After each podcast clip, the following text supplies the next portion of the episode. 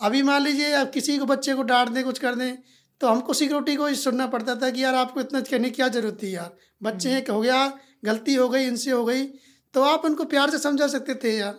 अजी, मैं कियो खड़ी खम्मा सा, राम राम सा। मेरा नाम सावी है और सीकिंग सोल्यूशंस विद सावी में आपका बहुत बहुत स्वागत है। कहते हैं, कोटा में जब स्टूडेंट्स आते हैं ना, बिल्कुल कोरे कागज़ की तरह होते हैं। बहुत सारी चीज़ें वो यहाँ पर आकर लर्न करते हैं। लेकिन लर्न किससे कर रहे हैं? वो एक बड़ी बात है। आपको याद हो तो हमारे एक प्रीवियस गेस्ट ने ये भी कहा कि अगर दो तीन अच्छे मित्र हो तो कोटा में आपकी हेल्थ और मेंटल हेल्थ बहुत हद तक मैनेज की जा सकती है। लेकिन ये बच्चे कौन सी राह पर अलग निकल जाते हैं? यही कुछ जानने की कोशिश भी है। इनफैक्ट आज हमारे साथ एक ऐसे व्यक्ति आए हैं, जो पंद्रह से बीस हज़ार बच्चों को हर रोज देखने आएँगे। अब आप कहेंगे कि भला ये कौन है?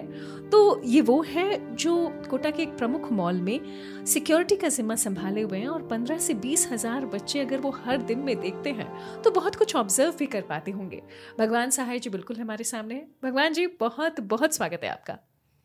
थैंक यू मैडम भगवान जी को वैसे मैं कुछ समय से इसलिए जानती हूँ क्योंकि मैंने खुद ने उनको मॉल में देखा है और मैं ये कहूँगी कि जितने बच्चे फ़िलहाल इस पॉडकास्ट को देख रहे होंगे उनके लिए भी भगवान जी की शक्ल देखकर याद तो आ जाएगा। अच्छा हमने इन्हें कोटा में देखा है।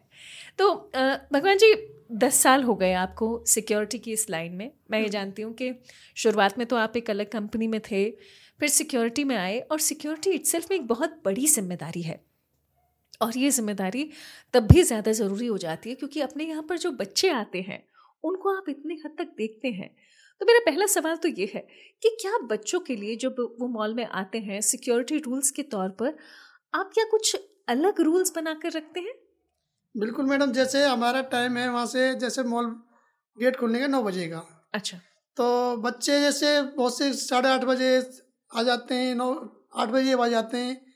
तो उनको हम काफ़ी बच्चे समझाते हैं कि यार अब ये रोजीना बाहर पर भीड़ हो जाती है साढ़े आठ बजे नौ बजे क्यों जैसे उनकी कोचिंग छूटती है तो वो वहाँ भीड़ इकट्ठे करते हैं। उनसे समझाते हैं क्योंकि अगर हम पहले उनको खोल देते हैं गेट खोलना हमको क्यों बता रखा है कि नौ बजे पहले गेट नहीं खोलना है।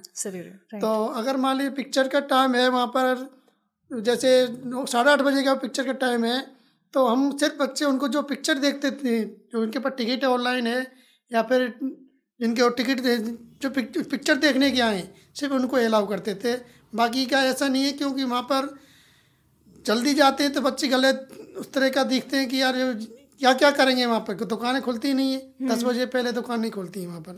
तो दस बजे का टाइम है मॉल खुलेगा पूरा ओपन बनेगा और इसके बाद में रात को ग्यारह बजे क्लोजिंग का हो जाता है टाइम वहाँ पर। हम्म। तो हम जब भी ग्यारह बज जाते हैं रात को भी तो हम बच्चों को जितने भी होते हैं सबको प्यार भैया, अब मॉल का टाइम बंद, क्लोजिंग टाइम हो गया है, आप अपने अपने घर जाइए। वैसे जो समझदार बच्चे निकल जाते हैं, कुछ बच्चे की रहता है कि लेट हो जाते हैं तो फिर उनको प्यार से समझाते हैं भाई आप अपना हॉस्टल बंद हो जाएगा आपका, आप रास्ते में दिक्कत आएगी, रात को आपको पुलिस भी पूछ सकती है, ट्रैकर घूमती हैं तो आपको दिक्कत है, आप अपने टाइम से घर जाइए और सब ये भी कह देते हैं कि आप पढ़ने आए हो तो इतना लेट यहाँ पे जब आपको कुछ काम ही तो आप घर की नहीं जाते हो। तो हम्म। फिर भी उनको ये को बुरा नहीं लगता था हमको समझाने से काफ़ी कि ठीक है अंकल जी हम जा रहे हो। अच्छा हालाँकि आप तो बहुत सीधे साधे व्यक्ति हैं भगवान जी। मेरे ख्याल से आप तो ऊँची आवाज़ में भी लोगों से बात नहीं करते। लेकिन एक बात इंपॉर्टेंट ये भी है कि कई जगहों पर बच्चों को है ना थोड़ा सख्ती से उनके साथ पेश आना भी ज़रूरी है। हालाँकि आप क्योंकि मॉल में तैनात रहे हैं तो वहाँ पर भी ये कहा जाता है सख्ती कम रखी जाए तो मेरा सवाल ये है कि आप ना खुद भी एक पेरेंट हैं मन में कभी ऐसा नहीं आता कि अगर इसके पिताजी या माता जी देख रहे होते तो फिर जहाँ तक कोशिश अपनी यही होती है बच्चा प्यार से समझ जाए हम्म। बाकी अपने पास गार्ड भी ऐसे होते थे कि ऐसे कोई गलत कोई अगर नशे में आ रहा है कुछ तरह का कुछ आ रहा है तो अपने पास ही देखो पुलिस की सुविधा होती थी वहाँ पर हम्म। अपने विज्ञान नगर थाना रहता था हम्म। तो उन्होंने हमसे बोला गया था कोई भी इस तरह की आपकी कोई दिक्कत आए तो हमको क्योंकि उनके पास हमारे पास फ़ोन नंबर होते थे तो ऐसी कोई हरकतें होती तो हम पुलिस थाने से हेल्प लेते थे। अभी मान लीजिए अब किसी को बच्चे को डांट दें कुछ कर दें तो हमको सिक्योरिटी को सुनना पड़ता था कि यार आपको इतना कहने की क्या ज़रूरत थी यार? बच्चे हैं हो गया गलती हो गई इनसे हो गई तो आप उनको प्यार से समझा सकते थे यार। तो नहीं, बच्चे को समझाते थे कि आपके पेरेंट्स चाहें आपको अच्छा भविष्य बनाने के लिए भेजा है यहाँ पर। आप रात तक यहाँ दो डेढ़ बजे तक आए। ठीक है, आपकी चॉइस थी, कभी आए हो पिक्चर देखने के लिए। आप अच्छी बात है देख लें आप अपने घर टाइम से पहुँचिए। हॉस्टल भी बंद हो जाते हैं और रात को हो सके कई बार बच्चे हॉस्टल कूद के बह जाते हैं वहाँ से। अब गार्ड गया राउंड करके और वो निकल गया। तो काफ़ी उनको उस टाइम भी समझाते थे। आप भविष्य अपना ख़राब मत करिए। आप अब ये टाइम होता है ठीक है आपका अब दिमाग में अभी बच्चे हैं अब अभी बैठ नहीं रहा है। हमारी स्थिति ये है कि हमको मालूम है कि हम भी कुछ कर जाते हैं तो आज स्थिति में हम भी नहीं लेकिन हमारा अब समय निकल गया इसलिए पछताना गलत है। अच्छा भगवान जी आपने जो अभी अभी बात कही कि आप जब आ, मतलब वो टाइम निकल गया हम्म। आदि तो आप बचपन में कैसे थे? शैतान थे? उदंड थे कि आप सीधे साधे थे? नहीं शैतान तो नहीं क्योंकि मेरे माँ बाप का बहुत डर था। अच्छा। मैं यहाँ पर रहता था लेकिन मेरे को यही रहता था कि मम्मी पापा कोई पापा यहाँ आ जाएँ और मेरे बारे बारे में गलत सुन ले हम्म। तो ऐसा नहीं हो कि पड़ोसियों कहते यार तुम्हारा बच्चा ऐसा है तो बचपन से ही मेरे को इतना मतलब भय था कि मैं गलत ना तो बीड़ी सिगरेट गुटखा से तमाकू कुछ ही प्रकार की कोई नशे में नहीं करता था हम्म। तो मेरी खूब ऐसी दोस्ती भी थी जो खाती पीते थे बगल में लेकिन उन्होंने मेरे पर कभी प्रेशर नहीं किया कि यार आप मेरे बीच में बैठो ये करो हाँ ये तो एक बड़ी इंपॉर्टेंट बात हुई। तो आपको कोटा में आए हुए तो उनतीस साल करीब हो गए है ना? वैसे कहाँ से आप? भरतपुर डिस्ट्रिक्ट से अच्छा भरतपुर से हैं कोटा तहसील से हूँ। बहुत बढ़िया। अच्छा तो क्योंकि ये ना आपने दो बहुत इंपॉर्टेंट बातें कही है कि आपके दोस्तों ने कभी आपको प्रेशराइज नहीं किया और दूसरा आपको पेरेंट्स का भय भी था। तो आपको क्या लगता है कि आजकल के बच्चों में पेरेंट्स का भय है कि नहीं है? मैडम देखो ये क्या है कि बचपन से संस्कार होते हैं। इसको इतना मतलब था कि अभी भी अगर मैं एक आवाज़ इसको दे दूँ तो ना कि गोलू। हम्म। तो ये तुरंत मतलब बिस्तर छोड़ के तुरंत खड़ा हो जाएगा पापा क्या करे? अच्छा। तो बचपन से ही अगर बचपन बच्चे कहते हैं कि एक कहावत है ना कि हाथी का पाँव हम्म। शुरू से बचपन में बाँध देते हैं अपन। हम्म। अगर वो उसको कितना भारी हो जाए अगर वो वही पाँव मिलाता रहे क्योंकि उसको मालूम है कि मेरे टूटेगी नहीं। और वो चाहे तो पेड़ को उखाड़ सकता है। लेकिन बचपन से अगर बच्चे को अपन संस्कार दें कि आपको इस लाइन चलना है बच्चे को अब दिखते हैं कि यार गलत सस्ते पर जा रहा टोकते रहेंगे अभी भी मैं इसको बीच बीच में ये कुछ आलस्य करता है तो मैंने कहा कि यार देख आलस्य मत कर हम्म। आलस्य करेगा आलस्य सबसे बड़ी चीज़ है दिनचर्या बनाओ अपनी सबसे पहले सवेरे उठो अपना मुँह फ्रेश अपने जो भाग दौड़ भाग जो भी कुछ मतलब शारीरिक देखते हाँ। पूरी शरीर का ध्यान रखो अपना शरीर सही है तो सब कुछ अपन सब कुछ सही है हम्म। शरीर सही नहीं है तो आप आलस्य करोगे खड़े भी हो जाओगे तो पढ़ने मन नहीं लगेगा आप मुँह दो आप घूमो फिरो करो आपको चाय की दे दो चाय पी लो कोई दिक्कत नहीं है।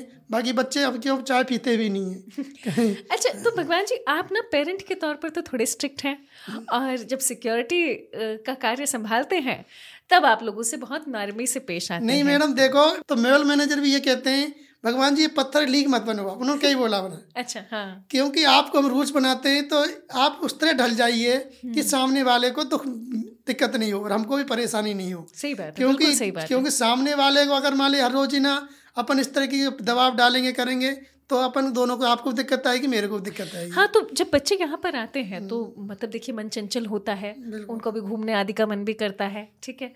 ऐसे में उन बच्चों से आपको क्या लगता है कि हमें क्या कहना चाहिए जिससे उनका जीवन खराब ना हो ठीक है मौज मस्ती का मन में आएगा लेकिन एक लेवल तक रहे क्या कहेंगे हम जैसे भी जैसे बच्चे कुछ गलत हरकत कुछ कर करते हैं तो अपन जैसे कई बार नीचे हमने ऑफ़िस में ले जाते हैं हम हम्म। तो मॉल मैनेजर भी कहते हैं कि देखो मारना पीटना किसी नहीं है हम्म। और इतना प्रेशर भी नहीं डालना है बाकी का नीचे लाते थे तो उनको प्यार से समझाते थे हम्म। और उनसे थोड़ा डर भय की वजह से जैसे मान ली कोचिंग के जैसे उनके उनके टीचर थे थोड़ा सा मतलब उनको भी सामने भी कभी ऐसी परिस्थिति होती तो सिक्योरिटी वहाँ से बुला लेते थे कि यार आपकी कोचिंग के बच्चे आए हुए हैं हम्म। और इस तरह की हरकत कर रहे हैं या हम्म, तो हम्म। थोड़े मतलब कि उनका भी रहता था कि यार ये कोचिंग में फ़ोन कर देते हैं और इनके आगे भाई तो वो हाँ तो वो कहते थे देखो आप कोचिंग फ़ोन हाथ जोड़ देते थे कोचिंग फ़ोन मत करो मम्मी हम ये पूछते थे कि आपके मम्मी को बोला बात कराओ आप किस लिए आए हो?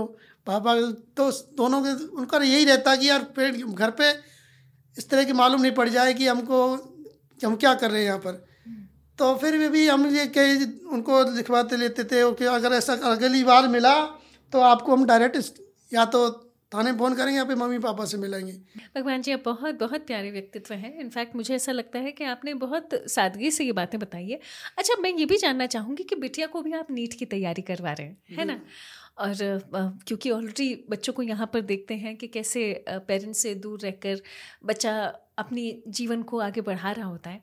तो जब बिटिया को नीट करवा रहे थे मन में क्या आया? देखो मैंने उसको उससे बोल दिया देखो अपना आपका काम है कोशिश करना। हम्म। कभी दिमाग मत बात मत लेना कि मैंने भाई पापा का पैसा लगवा दिया है। मैंने मेरा भविष्य बनाया किसी ने किसी ऐसा बनाया आप अपना भविष्य आप अपनी को मेहनत पूरी इससे भी ये बोला मैंने बच्चे से भी। कि आप अपनी मेहनत करो। कभी दिमाग में ये मत लेना कि यार हमने इतने की अब कुछ नहीं कर पाए। एक काम नहीं कि हज़ार काम होते हैं। हम्म। आज मान लीजिए मैंने पढ़ाई नहीं की तो ये थोड़ी मेरे भविष्य मैंने जैसा मेरा रास्ता मिल रहा है जैसा मेरा भविष्य में काम कर रहा हूँ मैं जो मेरे को जो सामने दिख रहा है मैं उस कर रहा हूँ। लेकिन बच्चे को कभी भी माँ बाप मैं तो ये कहता हूँ माँ बाप को इतना प्रेशर भी नहीं डाले और उतना लूज भी नहीं होना चाहिए। हम्म। बीच में अपने बच्चे को देखना चाहिए कि ये सहन शक्ति वाला है कि नहीं है। क्योंकि अगर शुरू से बचपन से अगर मैं इससे ये नहीं बोलता अब मैं बिल्कुल नहीं बोलता हूँ इसको अच्छा। सामने अब मालूम है कि मेरा भविष्य क्या है। क्योंकि कोई भी चीज़ अगर मान ली कई बार बच्ची नीट के वहाँ से आती है मेरा पेपर सही नहीं हुआ मेरा मेहनत करेंगे मतलब जो लिखा है उसका तो उत्तर जो आएगा उतना ही तो आएँगे अपन। अगर मान लीजिए आपने पाँच क्वेश्चन सही कर दिए पाँच क्वेश्चन सही है। अगर छठ में गलत हो गया तो गलत कर दे क्या फ़र्क पड़ गया बताओ। अगली बार तैयारी करो उसकी कोशिश करो उसकी। तो आप इस माइंड करो आप खुद महसूस करो कि मैंने कितना किया है मैं कितनी तैयारी कर रही हूँ। तो आप मेरे सबसे दोनों से यही कहा है कि कभी भी आप कोशिश अपनी रहती है नहीं कर सकते हो तो कोई दिक्कत नहीं अपने रास्ते बहुत हैं। हम्म, तो भगवान जी फ़िलहाल जो बच्चे आपको देख पा रहे हैं जो पेरेंट्स आपको देख पा रहे हैं उनसे क्या कहेंगे? तो पेरेंट्सों से देखो मैं ये कहना चाहता हूँ जैसे सबसे पहले बचपन से ही बच्चे को अपने कंट्रोल में रखना चाहिए। अगर मान लीजिए ठीक है बच्चा सबका लाड़ प्यार होता है। हम्म। लेकिन लाड़ प्यार आप बच्चों का जब ही काम आएगा जब वो अपने मतलब कुछ आप उनको भी दिखेगा कि ये सही चल रहा है गलत चल रहा है। स्टूडेंट को दिनचर्या ज़रूरी है। हाँ। अगर उसकी दिनचर्या सही है तो सब कुछ सही हो जाएगा। क्योंकि दिनचर्या ही सब कुछ है। सवेरे जल्दी उठना शाम को जल्दी सो जाना। तो मुझे एक बात बताइए आपको लगता है कि मोबाइल ने आजकल जीवन खराब कर दिया? अगर मोबाइल से अपन उसमें अच्छी चीज़ें देखें अपन कोई भी चीज़ अच्छी चीज़ कहीं भी किसी कोने में वो अपने देख सकते हैं। लेकिन उसको गलत तरीके से गलत तरीके से गलत चीज़ देखोगे तो उसमें गलत फ़र्क पड़ रहा है। क्योंकि आप उसमें मम्मी पापा आजकल क्योंकि देखो ऑनलाइन क्लासेस चल रही हैं। माँ बाप पे भी प्रेशर होता है उनका कि हमारे ऑनलाइन चल रही है हमारे पास सुविधा नहीं है। हम्म। तो माँ बाप कैसे भी सुविधा करके उनको कैसे भी करके दिला देते हैं। लेकिन उस चीज़ को अगर मान लें वो पेरेंट बच्चे उसको गलत तरीका से देखते हैं करते हैं गलत चीज़ देखते हैं तो गलत उस पर ऐसे इफ़ेक्ट पड़ता है उसका। तो मैं तो ये सोच कहता हूँ कि ये चीज़ अच्छी भी है अगर गलत कोई भी चीज़ हो दो दो प्रभाव पड़ते हैं उसके। अगर मान ली कोई चीज़ अपन को ये देखना है कि अपन को करना क्या है कि आप अगर मान लीजिए देख रहे हो कि सामने वाला गलत कर रहा है हम्म। आप उससे मत कहो कि ये ऐसा कर रहा है तो दोस्त के साथ निभाना ज़रूरी है। उसको अपनी तरफ़ कोशिश करो सही बात है। कि भैया ये गलत चीज़ है इससे अपना भविष्य खराब होता है और ये काम अपन को नहीं करना है। यही सच्ची अगर मान लीजिए आप अच्छी तरह के होगे तो कल को आपकी कहेगा कि यार? भुवनेश्वर ने तो यार कल मेरे को मैं इस रास्ते जा रहा था लेकिन सही बताया यार। आज मेरा भविष्य अच्छे बन गया। अच्छा इसी बहाने क्योंकि हमने आपके पुत्र का नाम तो सुन लिया पुत्री का नाम भी बता दीजिए। भुवनेश हुआ पुत्र और साक्षी शर्मा और साक्षी। चलिए भुवनेश और साक्षी आज आपने हमारी बड़ी मदद की क्योंकि हमारे जो गेस्ट हैं उनको हमने ये तो सोचा था कि वो सिक्योरिटी के लिहाज से हमें बहुत कुछ बताएँगे लेकिन पेरेंट होने के लिहाज से उन्होंने हमें ज़्यादा कुछ बताया है। अच्छा सर मैम रह गए उनके बारे में कुछ कहना चाहेंगे क्या? मैडम के बारे में क्या है? देखो सबसे पूरा घर परिवार अपने देखो मैं तो सिर्फ़ आप कहते हैं नौकरी मतलब कमाने करने का काम रहता बाकी के बच्चों को देखना करना उसके हाथ है। इनकी मतलब ये क्या है कि सिर्फ़ मेरे को पिता के जो पिता का नाता है मैं पिता का नाता अपना रहा हूँ। माता का है उसके बगैर ये एक घंटे भी नहीं रह सकते। तो आज हमारा संवाद होना था एक सिक्योरिटी पर्सोनल से लेकिन मैंने एक पिता, एक पति और एक कहूँगी एक बहुत अच्छे इंसान से मुलाकात कर ली है। देखिए, कोटा के संदर्भ में ये संवाद इसलिए भी ज़रूरी हो जाता है क्योंकि भगवान जी स्वयं बहुत ही सिंपल व्यक्ति हैं जैसे कोई भी अन्य पेरेंट होता। उन्होंने बहुत ही सिंप्लिसिटी से ये बताया कि कैसे वो अगर कोई मॉल में बच्चा गलत बात करता मिले तो उसे समझा कर कहते हैं। अपने बच्चों पर उन्होंने अंकुश पूरा रखा है। कोशिश ये की है कि अपनी ओर से कोई कमी ना रह जाए। हाँ हो सकता है कि कभी बच्चा सक्सेसफुल ना भी हुआ, पर उसकी फ़िक्र उन्होंने नहीं की। एटलीस्ट उन्होंने ये कोशिश की है कि बच्चे को सही राह पर ले जाए। और शायद यही हमारे इस एपिसोड से सबसे बड़ी लर्निंग है। सीकिंग सोल्यूशंस विद सावी में फ़िलहाल इतना ही। भगवान जी, दर्शन देने के लिए बहुत धन्यवाद। शुक्रिया।